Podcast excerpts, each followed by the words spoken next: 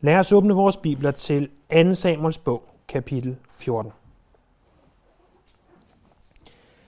Kapitel 13 sluttede med, at kongen, altså David, var til, ved at gå til af længsel efter Absalom. I husker måske øh, det rimelig dystre kapitel 13, hvor at øh, Davids ældste søn Amnon, han går hen og voldtager sin halvsøster Tamar. Tamar var helsøster til Absalom. Absalom bliver naturligvis tosset over, at, at hans helsøster er blevet voldtaget af deres halvbror, og ender med at få slået Amnon ihjel. Absalom bliver så nødt til at flygte, og han flygter til sin morfar, øh, som bor i Geshur.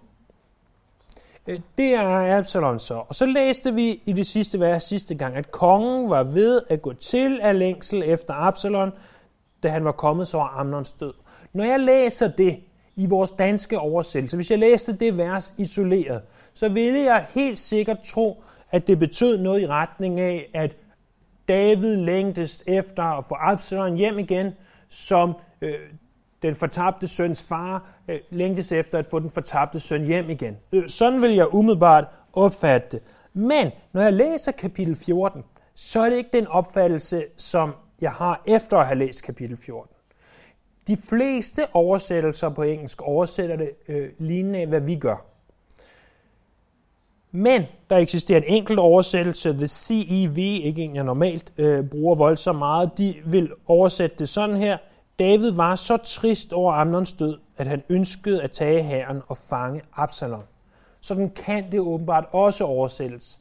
Jeg har ingen forudsætninger, ingen idé om deres oversættelse er øh, en rigtig oversættelse, men jeg tror, det er en rigtig fortolkning, om ikke andet.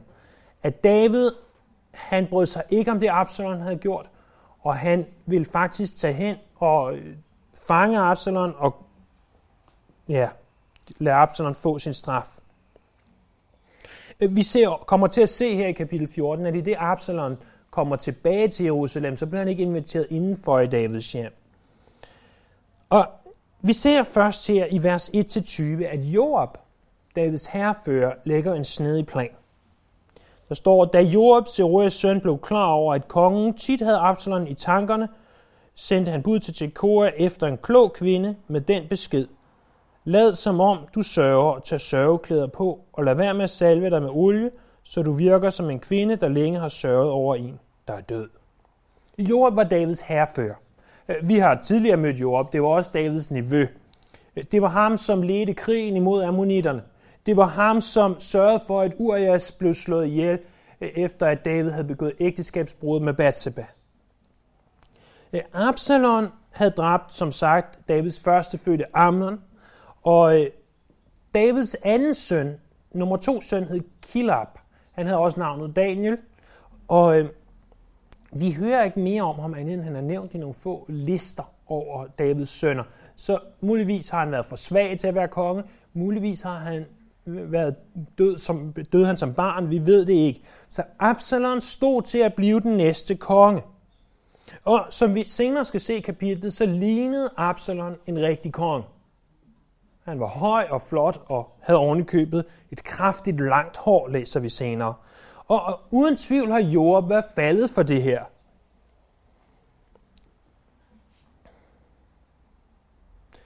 Job vidste også, at hvis en anden end Davids familie ville ende med at overtage kongedømmet, så ville der højst sandsynligt ske det, som nye konger normalt gjorde. Han slog den gamle konges familie og tjenere ihjel. Og derved så vidste Job, at hans tid kunne være knap, hvis ikke en af Davids sønner blev sat på tronen. Øh, for så var der måske ikke længere plads til ham, og så ville han måske og muligvis dø. Derfor så ønskede han, at David og Absalon blev genforenet, så at Absalon kunne blive den næste konge. Så Job han skrider til handling. Han siger, David går og tænker på Absalon. Hvad nu, hvis det han vil er at tage op og tage Absalom til fange, måske endnu værre, øh, sørge for, at han bliver slået ihjel. Hvem ved, hvad David kan finde på? Så hvis nu, at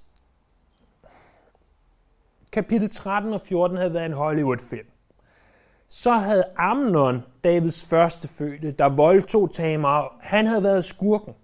Og Absalon, han havde været helten. Han havde været den, som har gået hen og forsvaret sin søster og gjort det rigtige og havde været nødt til at flygte til sin morfar. Men det her, det er ikke nogen Hollywood-film, for Absalon havde ingen ret til at tage retten i egen hånd, som han gjorde det. Så Absalon havde fejlet, selvom han gjorde noget godt øh, i set måske med menneskelige øjne, så havde han ingen ret til at tage retten i egen hånd. Så Joab begynder at lægge den her plan og sige, hvordan kan jeg få David og Absalon genforenet? Det var noget med, at David ikke bare lytter til, hvis jeg kommer og siger til ham, du skal genforenes med Absalon. Men han har en gang tidligere lyttet øh, til noget, der var svært for ham. Husker du i kapitel 12, hvordan efter han havde syndet med Batseba, efter Batseba var blevet gravid, og David gik og tænkte, huh, det var heldigt, jeg slap fra det. At så kom Nathan, profeten Nathan, med en meddelelse for Gud, hvor i han sagde, der var den her mand. Han havde masser af dyr.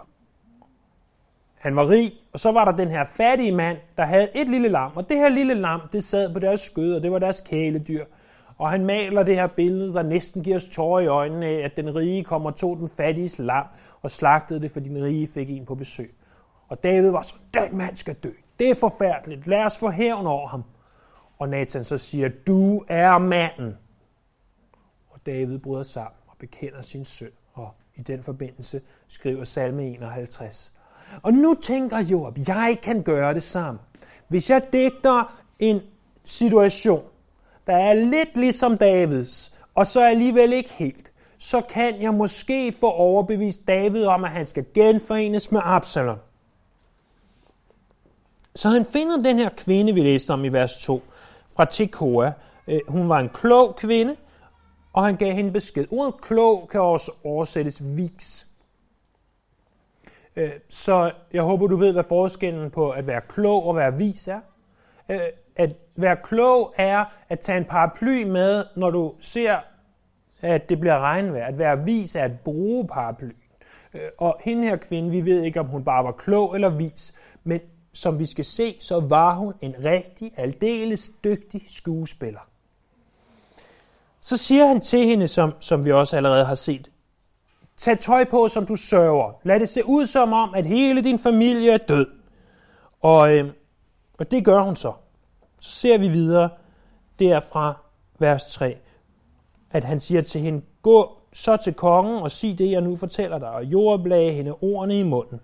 Kvinden fra Tekoa gik nu til kongen, kastede sig til jorden for ham og, sagde, Hjælp mig, konge! Kongen spurgte hende, hvad er der i vejen? Og hun svarede, jeg er enke. Min mand er død. Jeg havde to sønner her, og en dag kom de op og slås ud på marken. Der var ingen til at skille dem ad, og den ene kom til at slå den anden ihjel. Men nu her rejser hele slægten sig mod mig og siger, udlever brudermorderen, så vi kan slå ham ihjel til gengæld for, at han tog sin brors liv. Vi kan til med fra arvingen rydde af vejen. Øh, de vil slukke den glød, jeg har tilbage, og der vil ikke være nogen til at føre min mands navn og slægt videre på jorden. Så det vi ser, det er, at hun lader som om hun er for det første enk. Hun kaster sig ned for kongen og viser ham respekt. Hun siger, jeg havde to sønner. De to sønner kommer op og slås. Øh, den ene kommer til med far eller slår den anden ihjel, og nu vil hele familien have ham, der var brudermorderen, udleveret, så de kan øh, få ham, øh, få hævn over ham, for ham slået ihjel. Men i 5. Mosebog kapitel 19, der lærer vi, at der er forskel på, om du begår overlagt mor, øh, eller om det er et, det, vi i dag, øh, øh, vores lovsprog, tror jeg, vil kalde uaksom manddrab. Og det her måtte ses som et uaksom manddrab at han kommer til at slå ham ihjel. De op og slås. Det kunne have sket for hver af dem. Det var ikke noget, han havde planlagt. Vi læser skille steder i loven, når man, hvis du lægger dig i skjul bag en sten og springer ud og slår ham ihjel, så er du skyldig. Men hvis du kommer til at ramme ham med et eller andet i hovedet, med en fejl, jamen, så er du ikke skyldig.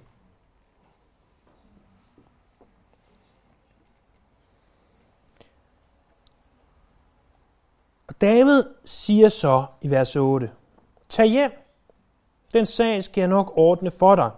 Men kvinden fra Tekoa sagde til kongen, lad mig og min familie bære skylden, bare kongen og hans trone går fri.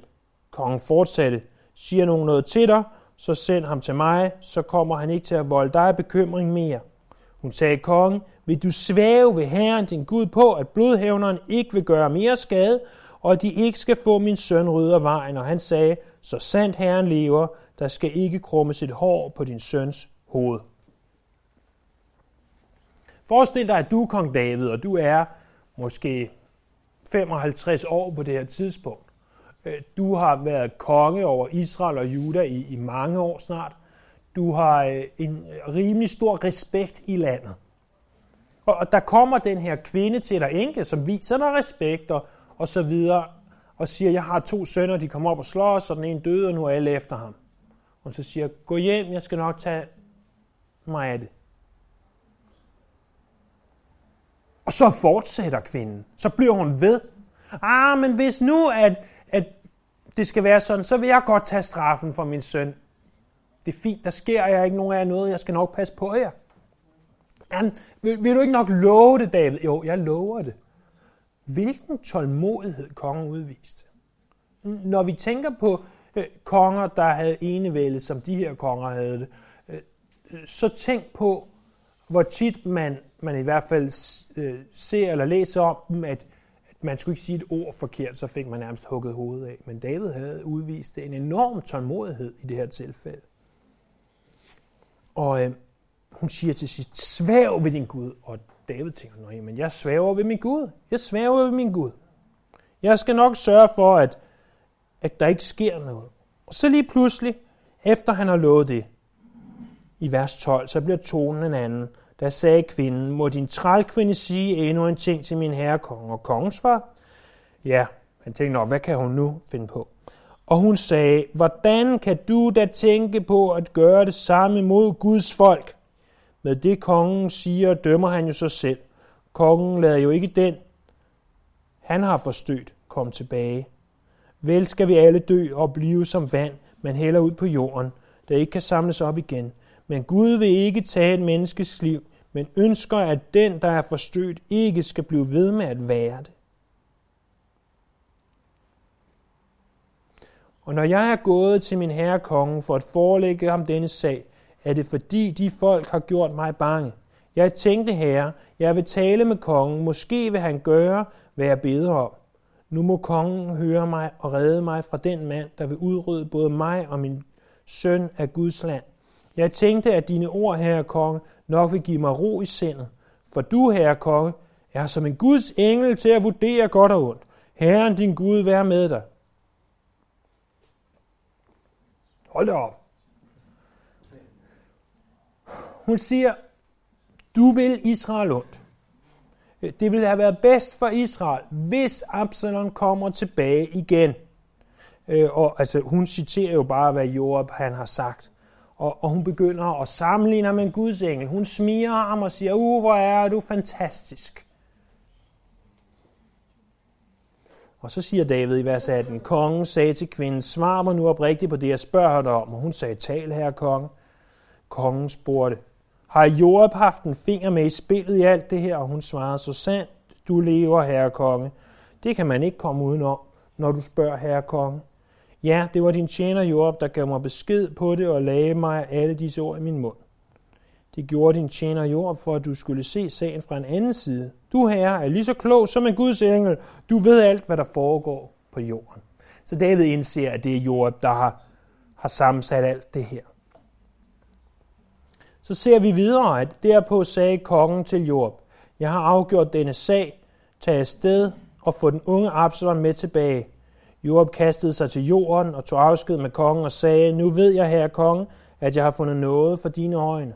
Du har gjort det, jeg bad dig om, så tog Job til Geshur og fik Absalom med sig tilbage til Jerusalem. Men kongen sagde, lad ham tage hjem til sig selv. Mig skal han ikke vise sig for. Absalom tog hjem og viste sig ikke for kongen. Så Joram rejser til Geshur øh, og får Absalom med hjem. Men da han så kommer hjem, byder David ham ikke velkommen med åbne arme, men tværtimod siger han, han må bo for sig selv. Så får vi lidt en biografi om, øh, om beskrivelse af, hvordan Absalom var. Ingen i hele Israel, vers 25, var så beundret for sin skønhed som Absalom. For iset til fod var der ingen fejl ved ham. Men mellemrum blev hans hår så langt, at han måtte lade det klippe, og når han gjorde det, kunne det veje 200 shekel efter kongelig vægt. Absalon fik tre sønner og en datter, der hed Tamar. Hun var en smuk kvinde. Man kan godt forstå, som jeg indledte med at sige, at jord var betaget af den her mand. Han, han var smuk fra isse til fod, det vil sige, hele hans krop var smukt. Øh, han havde det her enorme hår, Øh, 200 shekel svarer til 2,2 kilo hår om året. Og jeg personligt har jo ingen idé om, hvor meget 2,2 kilo hår er. Hvis bare jeg kunne have 0,2 gram, ville jeg jo være glad. Men jeg har læst mig frem til, at det, det er altså væsentligt mere hår og tykkere hår, end nogen af os her til stede nok sammenlagt har øh, på vores hoveder nu. Det, hår vejer åbenbart ikke voldsomt meget, så 2,2 kilo hår efter kongelig skikkel er rigtig, rigtig, rigtig, rigtig meget hår. Og det betød selvfølgelig, at hans hår var tykt, det var langt, det var øh, virkelig i det her tilfælde kongeligt. Vi ser også, at han fik tre sønner. Vi hører ikke mere om dem. Vi ser også, at han fik en datter, og han opkalder datteren efter øh, hans voldtagede søster Tamar.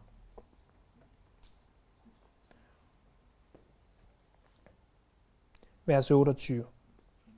Da Absalom havde opholdt sig to år i Jerusalem uden at vise sig for kongen, sendte han bud efter Joab for at få ham til at gå til kongen. Men det, han ville ikke komme. En gang til sendte han bud, men han ville stadig ikke komme. Absalom sagde da til sine folk, Joab har jo en mark til siden af min, så, og der er byg på. Gå hen og sæt ild til den. Hans folk satte så ild til marken, og Joab gik straks hjem til Absalom og sagde til ham, Hvorfor har dine folk sat ild til min mark? Og Absalom svarede, Jeg sendte bud til dig om at komme hen, jeg ville have, at du skulle gå til kongen og spørge ham, hvorfor jeg skulle komme tilbage fra Geshur. Jeg havde det bedre, mens jeg var der. Nu vil jeg have foretræde for kongen. Er jeg stadig skyldig, kan han slå mig ihjel. Joab gik så til kongen og fortalte det. Kongen lod Absalom kalde, og da han kom, kastede han sig til jorden for kongen, og kongen kyssede Absalom. Så Absalom kan ikke få fat i Joab, så han går hen og brænder Joabs mark af, og så skal Joab nok komme til ham, og Absalom får så foretræde for David, og David og Absalom, da David tilgiver Absalom, han giver ham et kys og velkommen, øh, byder ham velkommen tilbage ind i hans hus. Det er ikke fordi, at beretningen her i kapitel 14 er specielt kompliceret. Men vi ser nogle øh, ekstremt vigtige ting i den her beretning. Øh, vi ser for det første, at fordi Gud engang har talt på en specifik måde, så er det ikke sikkert, at han gør det igen. Fordi Gud engang har talt på en specifik måde, så er det ikke sikkert, at han taler på den måde igen næste gang. I kapitel 12, der talte Gud til David igennem en lignelse.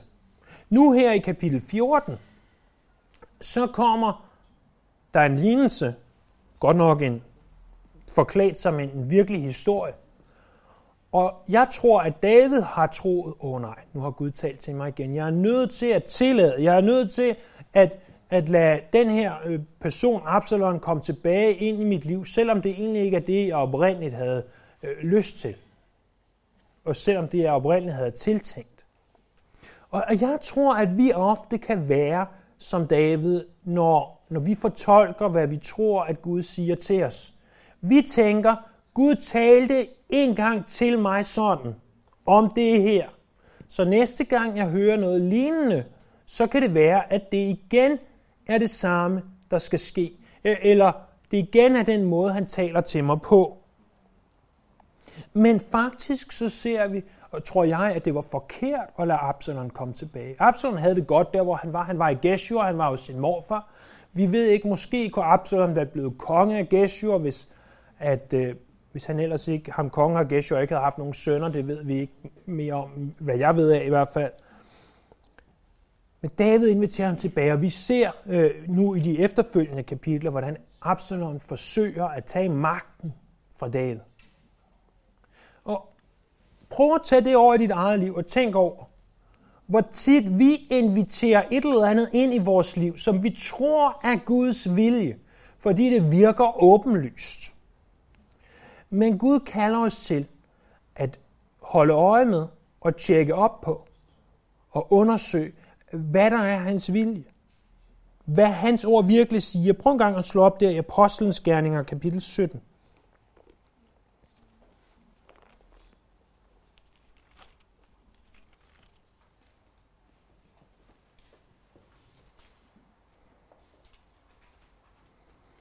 handler om, at, at Paulus har været forfulgt i øh, Thessalonika og har så fortsat sin rejse videre og kommer til Berøa.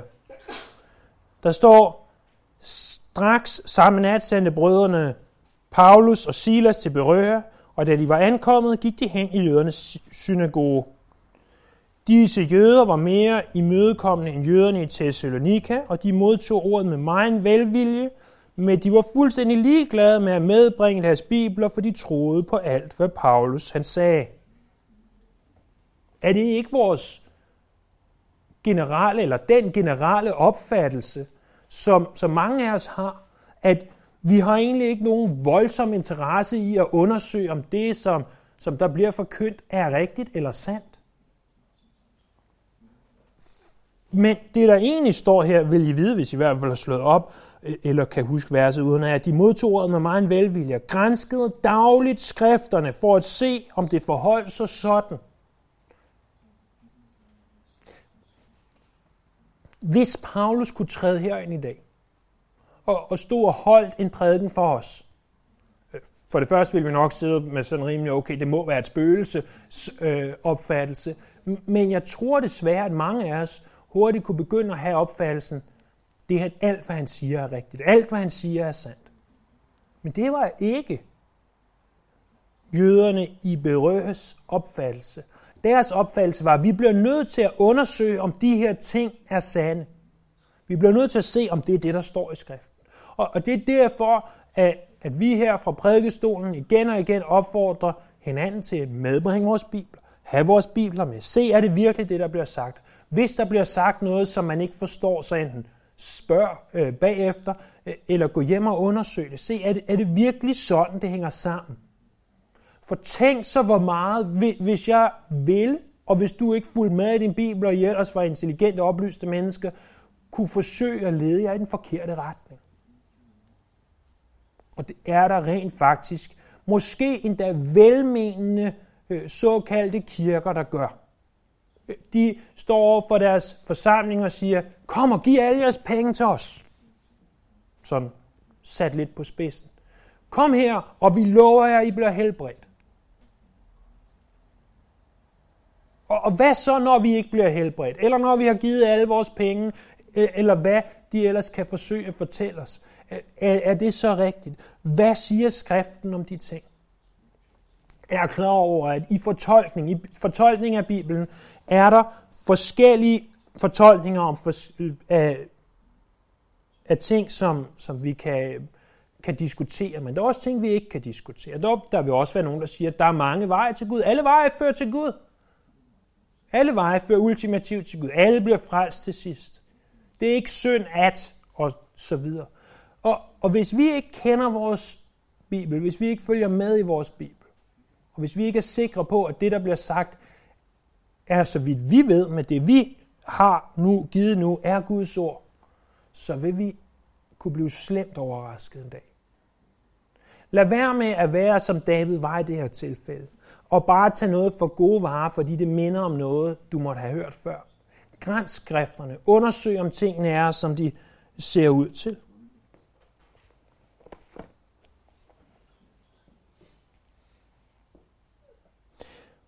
Der er også en anden ting det er, at selvom den her kvinde, hun går ind og fortæller en løgnehistorie, øh, selvom om hun går hen og siger noget, som ikke passer, så er der faktisk noget sandhed i det.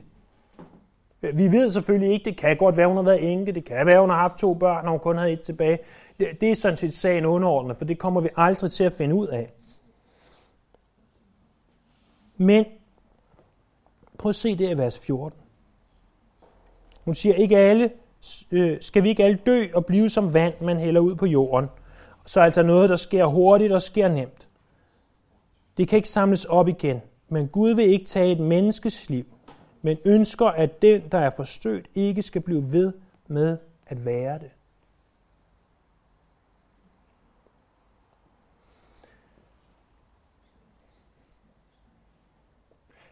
Når vi tænker på, på kirker værende de hvad det, sande kirker, som måske har forvrænget tingene lidt, eller værende de direkte falske, frafaldende kirker, som er fuldstændig forvrænget, så fordi at nogen siger noget, som vi siger, ah, det her, det bryder jeg mig ikke om, så betyder det ikke, at vi nødvendigvis smider alt ud, som de siger.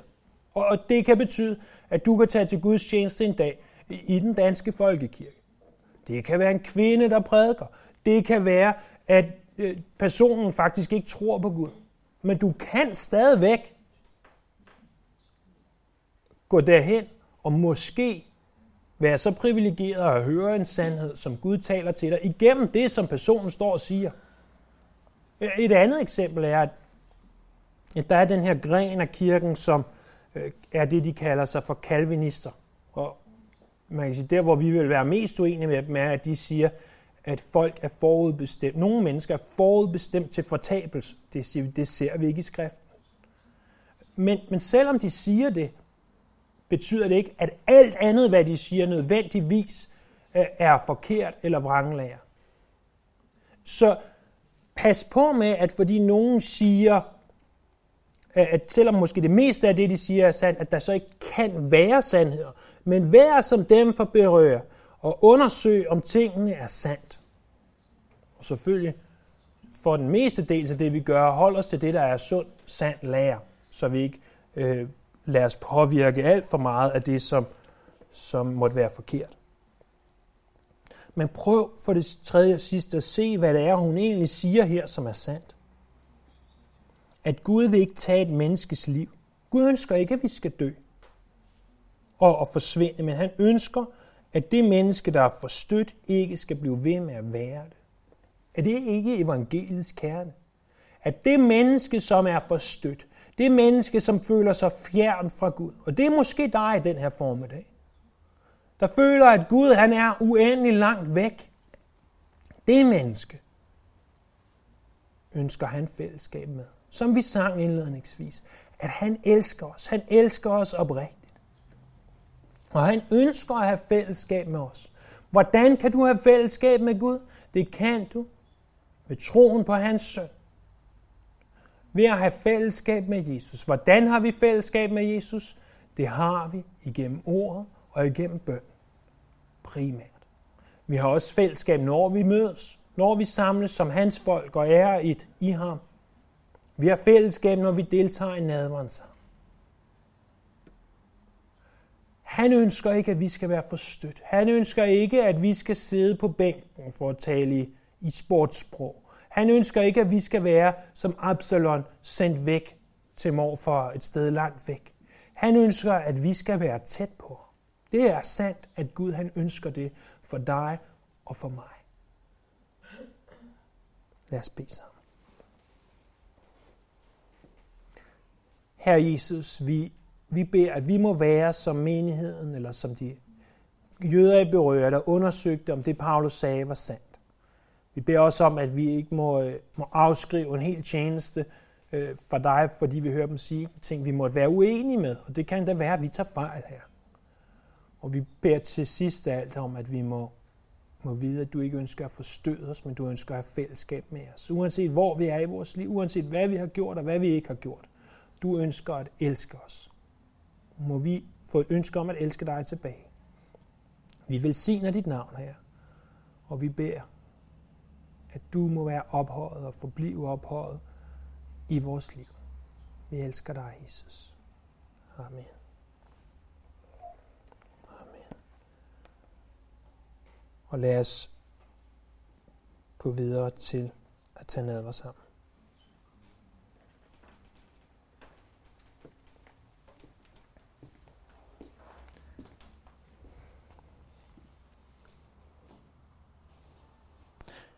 Det engelske ord for nadver er communion. Og communion betyder netop fællesskab. At vi har fællesskab med Herren. Hørte en gang om, om en, øh, om en kristen svensker. Det var jo ikke sjovt ment. Men som bor i USA, og hun var så på besøg i Sverige.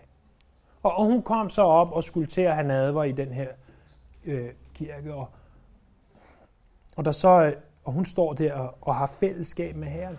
Og så kommer der en hen til hende, og så siger, og begynder at stå og snakke med, at du er fra USA. Og hun var sådan, helt ærligt, lige nu, i de her 2, 3, 4, 5 minutter, hvad nadveren nu tager, der har jeg fællesskab med min herre. Der har jeg ikke behov for at blive afbrudt. Der har jeg ikke behov for at stå og fortælle om, hvor jeg kommer fra, og hvad jeg laver, og hvad jeg hedder. Lige nu har jeg fællesskab med Herren. Og jeg tænker tit på, på hende, og, og hvor sandt det er. Må vi tage de her ganske få minutter. Må vi ikke tænke på, hvad sidemanden laver? Må vi ikke tænke på, hvad vi skal efter Guds tjeneste? Men må vi bruge det her korte, korte tidspunkt til at have fællesskab med Herren. Så lad os forsøge ikke at lade os forstyrre, men må vi have fællesskab med ham. Og Jesus, det er det, vi beder om nu. Fællesskab med dig. Fællesskab i dine lidelser og med dine lidelser. En fællesskab her, hvor at vi, vi mødes med dig. Vi tilbeder dig, her. Tak for dit blod. Tak for dit